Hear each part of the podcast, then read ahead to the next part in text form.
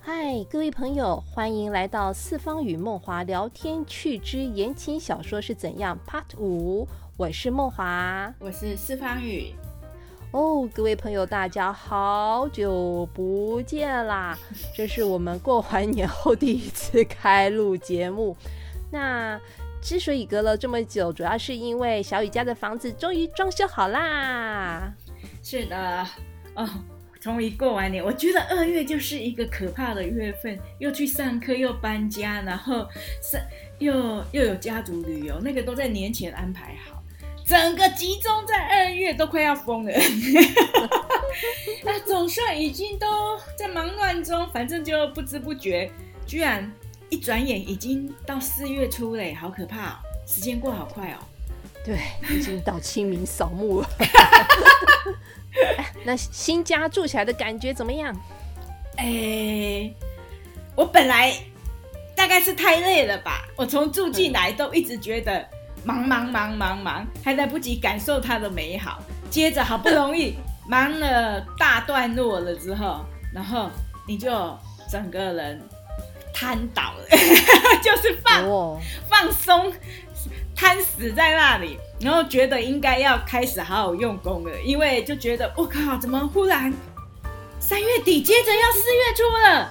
然后我就觉得哇，好像才放松没几天，就忽然觉得不行啊。再不振作起来写东西，你就觉得时间过好快。真的，现在都觉得日子像过光速一样，一下子就……对啊，人家说年纪大越会觉得日子过很快，是不是？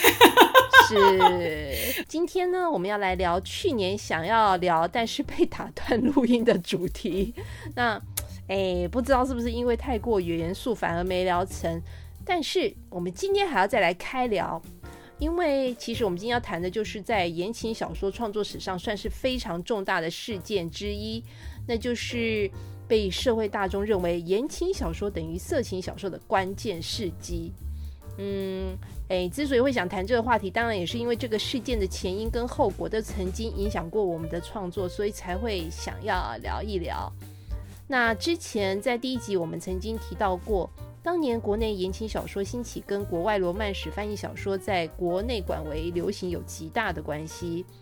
那在国内言情小说百花齐放，专出言情小说的出版社也一一冒出，而且当时台湾的小说的漫画出租连锁店也一家一家的开展。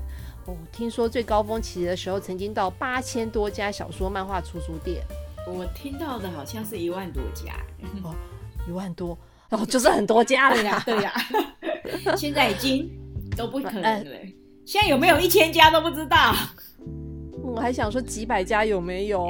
对呀，对呀，真的，你不太容易看到那个出租店了。嗯，以前我们走路走几步路就可以看到出租店，现在骑车绕半天我也找不到。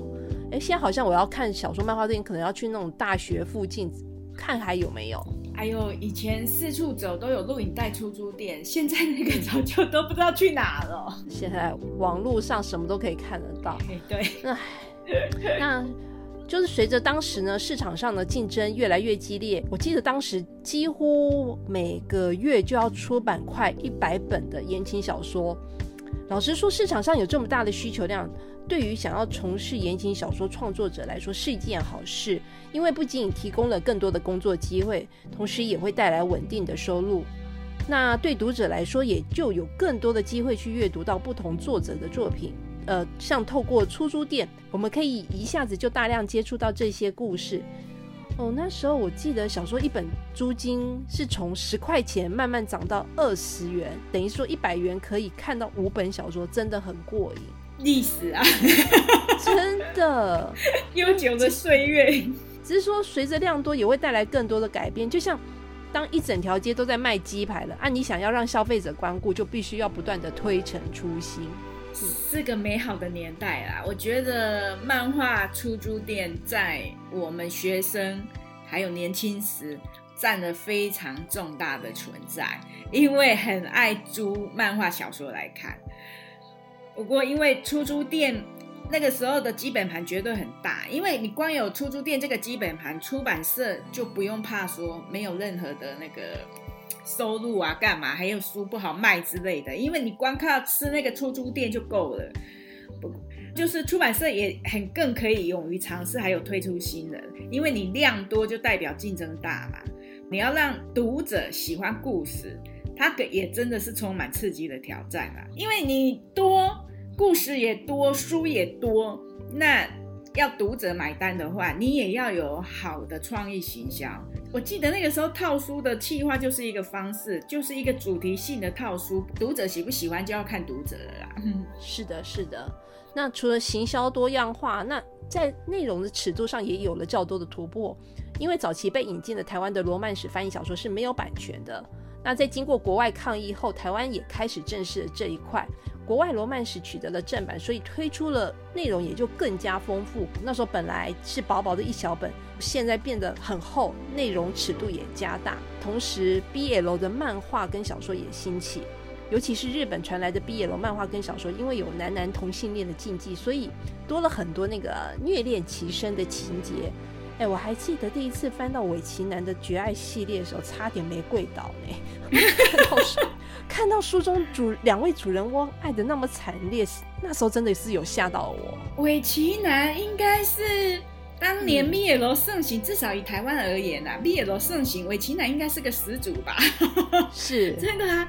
而且那个时候，满满的都是虐恋，鬼畜横行，反正就是一个情欲戏很深重的印记。一个那个年代真的是超情欲的，而且会风行跟逐渐开放的风气。不过那个时候也真的是大家第一次见识到什么叫 BL 了。反正你就是强烈大胆的情欲画面，还有非常纠葛强硬的情感。你那个时候年轻的时候，你就会很被这种情节点燃，满满的激情画面感都会被那种在你脑海一运而生。其实那时候真的是有一种，反正所有的冲突都可以上床解决。对，那年确实是啊，那时候流行的是这样啊。说实话啦，我自己是不怎么看 BL 漫画跟小说的，因为当时我还蛮怕虐恋这种重口味。因为不小心共情度就会很深啊！但是我有看到很好看的 BL 漫画跟小说，全部都是小雨介绍给我看的。像我就会很喜欢吉永史的作品。诶，说到吉永史，大家可能应该对他的作品还应该会有印象，因为有被改编成日剧，像那个《西洋古董洋果子店》啊，《昨日的美食》。那他的几本漫画是真有虐到人心，虽然不是我喜欢的 Happy Ending 哦，但是可以带给人另外一种深刻的感感悟。不是为了虐而虐，所以很吸引我。我只知道我年轻的时候看这些，嗯，无论是激情的或纯情的，或者充满深度的，我都看。因为灭楼大部分都是以美型画风还有激情画面去吸引人，有些情节它比较简单的公式。我个人虽然都看，可是我知道你比较喜欢看有有故事性一点的情节，所以我看到不错的就介绍给你看。吉永史的画风，我觉得我刚看的时候，他是故事先吸引我，因为他的画风不是美型的啊。你看了太多美型的时候，刚开始看不习惯他的画风，可是你跟着故事看下去，你就会觉得就是要搭他这个画风才会对味，因为情节和画风就完全。融合在深绕在你的脑海中，哎，我觉得那就是吉永史的魅力啦。是的，是的，真的，就是走出自己的风格，真的很重要。对呀，那像尾崎男的作品，就算是所谓的美型的代表。对呀，他是最早的始祖，代表的就是一个美型，然后就是非常，他就是很标准的 BL 风啊，很标准的，然后画的很美型，很激情。可是后来日本的 BL 漫画进的越来越多。然后各种风格也开始多起来。尾崎男的《绝爱》，我后来没有看到完哎，就没没特别再追了。因为你后来可能随着年龄渐长，你你看了太多的选择，你就也想要看其他的，也没有特别再特别追下去了。因为他，嗯，对啊，因为就是你对美型到了，就后来就。比较追求剧情吧，我印象是他们两个到最后就是有种很激烈的互相伤害的那对对对对情节。我我我其实我知道那个不合你的喜欢。我记得我好几年后，嗯，我想说他结局了吗？后来有再翻到，我说情节走到一个我我不知道他的情节走的跟当初看的那个感觉都有一点不一样了。那是我就没有再特别看下去了，这样子。哎呀，了解。啊，当时其实，在有重口味的西洋罗曼史，还有日本毕业楼虐恋的小说与漫画的影响下，那个时候我们的国内言情小说重口味系列也开始兴起了。像当时我记得各出版社就纷纷开了所谓的新系列，像嗯西代出版社的红唇情话麻辣 shop，还有那个狗屋出版社的采花系列，以及河马出版社的水叮当等，那真的会比较主打重情欲这一块。那时候就有些作者啊会另改笔名写作，投入这块创作，然后 编辑也换名字。至于为什么换笔名，我想 应该都有各自的考量啦。对，那实话说，情欲尺度大的内容小说绝对刺激了市场，尤其当市场风潮偏向重口味的时候。哎，那时候我跟小雨有讨论，是不是也要用个新笔名来符合写一些比较重情欲的作品？因为那时候想的很简单啊，就是情欲场面多点字数描写就好啦。于是就开始写。哎，不过写了一张之后，我发现，嗯，我们两个有点难合作。因为那个时候想说，哦，跳出原笔名，一起合作跟风写一下简单情欲的故事，然后来赚个零用钱。而且我们两个还有一起讨论两三次了，喝茶啊，聊故事啊。可是问题是哈，聊没多久哈，各自创作的本性就展露出来。我一直觉得故事要有转折，我觉得这样的故事不够有转折。然后梦华是觉得要再探讨一下人物与家庭深度。然后两个哦就故这样，每次到这里就会停顿住。然后我们同时这个时候就会提醒对方。这个故事必须简单，你不要想太深，把自己的本性压下去，把自己的喜好都要压下去，不然是写不出来的。好，彼此这样提醒啊，然后最后就没有然后了，因为在讨论的过程中，你就一直在，我们就一直在那里开玩笑、嘻嘻闹闹，然后认真执行起来哈，发现彼此的本性难改，所以这种合作就成为记忆中的一页。对，后来我自己就完成那本了，就是女主角很大胆的跟邻居谈性不谈爱的那一本《颠覆》。那书名取“颠覆”也算是纪念一下那段时期的心情创作啊。之后我还是就是写自己喜欢写的，至于里面内容有没有重情，就当就真的要看当时的。主角们有没有到那个气氛这样子？哦，反正就是不要为了写而写啦，不要为了激情而激情，是不是？当然啊啊！不过为什么会想换笔名写？其实我觉得人就是这样，想要跳出原有的框架，想要知道说在不受原来笔名的束缚下，可不可以创作出不同的作品？那重情欲的情节，我们自己也爱看，但前提真的就是要故事氛围要到了。你看了才会有 feel，要不然光看一一堆那个情欲戏码描写文字，最后其实也是会麻木看不下去。不过这时候就要来讲密心啦，我我跟梦华有用另一种方式合作，就是轻小说。刚早年哈，早年我想要公开这个秘密，他一直不让我公开。现在大概大家已经走到一个年纪，觉得也没什么了。好，那我为我告诉你，轻小说来讲一个秘辛。其实，轻小说一开始真正写的只有三个作者，就是洛伟、绿恒、四方宇三个作者。后来就是，嗯，在讨论的时候就说要再多一个作者，因为你只有三个作者，又是口袋书，你摆在那个书店的人架上排开太单薄了。所以林轩这个笔名就应运而生。而林轩这个笔名呢，嗯，我们终于告诉大家，至少有四个作者帮忙写过内容。我说 这么说，这么说啦，一开始这个笔名是洛伟要负责，他要进行林轩的金色女神这个故事，但是他连自己的故事都来不及完成，于是我听说他找了其他作者救援。不过我不太知道他找谁，我只知道帮他的那个作者有写了第一集，但是没有办法再负责第二集。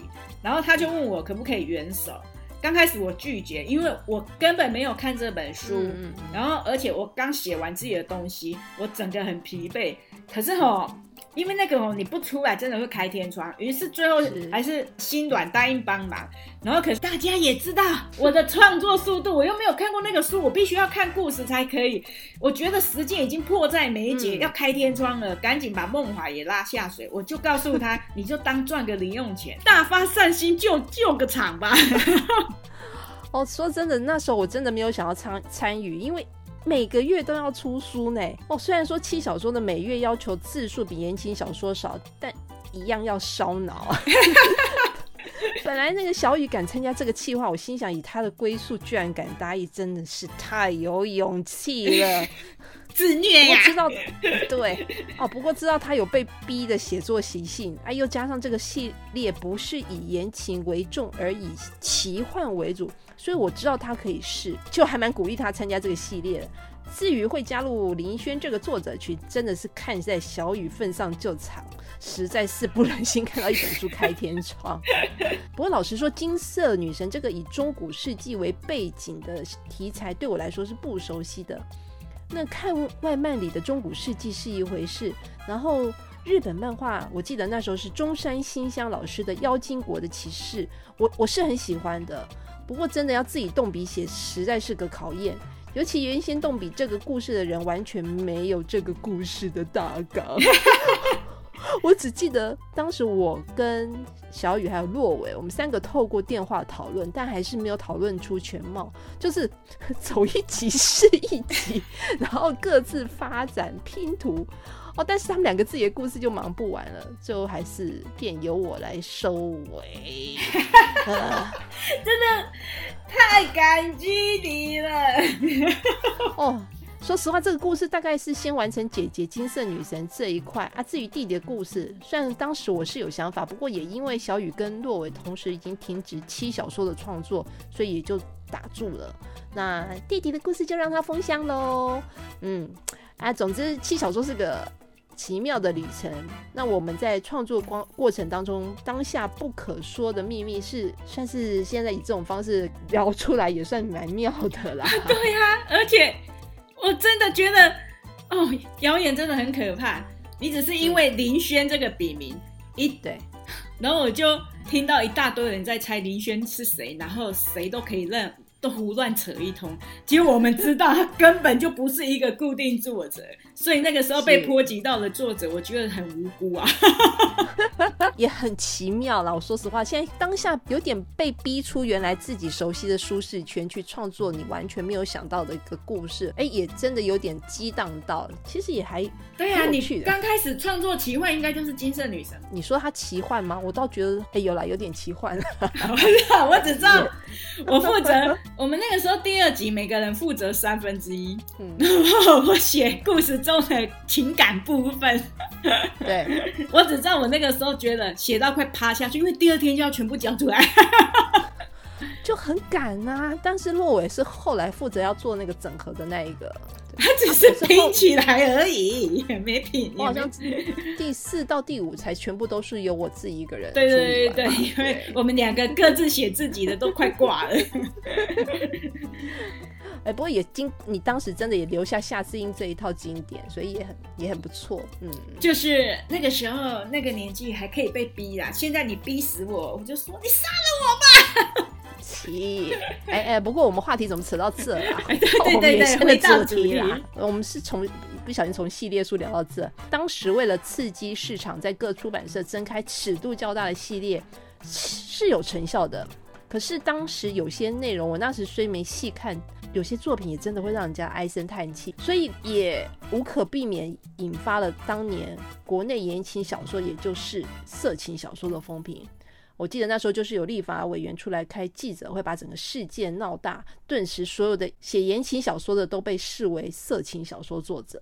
对啊，那一年超记得，那整个言情就是被一竿子都打翻了。嗯，我还记得那时候看到新闻报道的时候，都有种想吐血的冲动，恨不得冲向前去问那个立法委员：“哎，你到底有没有看过所有的言情小说啊所以那个时候那个作者李威有站出来面对记者。然后为言情发声，而我就觉得他很愿意站出来，所以我有去联署。然后你毕竟，你如果连自己的工作都不捍卫，那你就不要怪人家把严谨都打上情色。嗯，我想到要联署的时候，我好像就过时了。我 还特别传过去叮嘱你要联署。对，然后不知道忙什么就没有等我不用说了，你没有在那个时候及时。对，看过李威的声明内容呢，我真的要说他当时说的真的很好。不过社会就是这样，只会说坏，然后不要想要这些出来指控的人会为我们做澄清。那我记得李威那时候声明内内容也等于是把我们的心声都说出来，有兴趣的朋友可以上网去找一下全文。现在请允许我引用这个声明的部分内容，呃，跟大家分享。假如只想发泄欲望，谁会浪费两小时到一天的时间去阅读一本只有十万字、有剧情、有高潮起伏、起承转合、有悲有喜的小说呢？A 片供发泄欲望是短暂的十五分钟，言情小说给予每位爱书人的娱乐。里面的各种角色激发的共鸣，可以让书迷们津津乐道，反复的讨论一年、五年、十年，它令人共感的生命力也不会中断。这两者很明显截然不同。我觉得这个声明就已经非常的清楚，把言情小说跟色情小说之间的区别在哪讲出来了。我觉得一整本故事里面，情欲、激情戏。它都是这本书的调味料，它不可能变为这本故事的主轴，因为一一本书里十万字，它就占几页的空间了而已，它怎么可能变主轴，然后变成情色言情小说？不是这样的，所以我觉得，嗯，我们写了这么久，我们非常清楚，它绝不是色情小说。透过这样的录音，也是严正的表达当年我们对这件事的立场。还有我们心中的想法，这也是虽然很多年了啦，但我觉得这个时候把心中想讲的发泄出来也好。没错啊，阅读到好看的言情小说真的是人间一大乐事啦。虽然现在很少看市面的出版言情小说会以原原创的为多，但是当年能够有幸参与言情小说最初到极盛的创作年代，既写的开心。也看得开心，到现在还是觉得是件很幸福的事。没错，幸好我们有参与那年代。是的，是的。哎，如果真的我们还能写，我们还是要继续写下去，对不对？会啊，只不过我可能会想要改变一些。方向的创作风格这样子，但是还在酝酿啊。对呀，梦华知道啊，因为他知道我想要写一些新的东西了。OK，哎，那接下来我们就来聊聊小雨未来的创作方向哦。我努力想好内容，再告诉大家。好，哎，那我们今天就聊到这喽。哦。希望大家会喜欢我们这次的聊天内容，也欢迎大家多多留言讨论。若有想要问我们的问题，也请不用客气，在我们的呃脸书上留言发问都 OK 的。嗯，好，那我们今天就到这边结束喽。嗯，下回见，拜拜。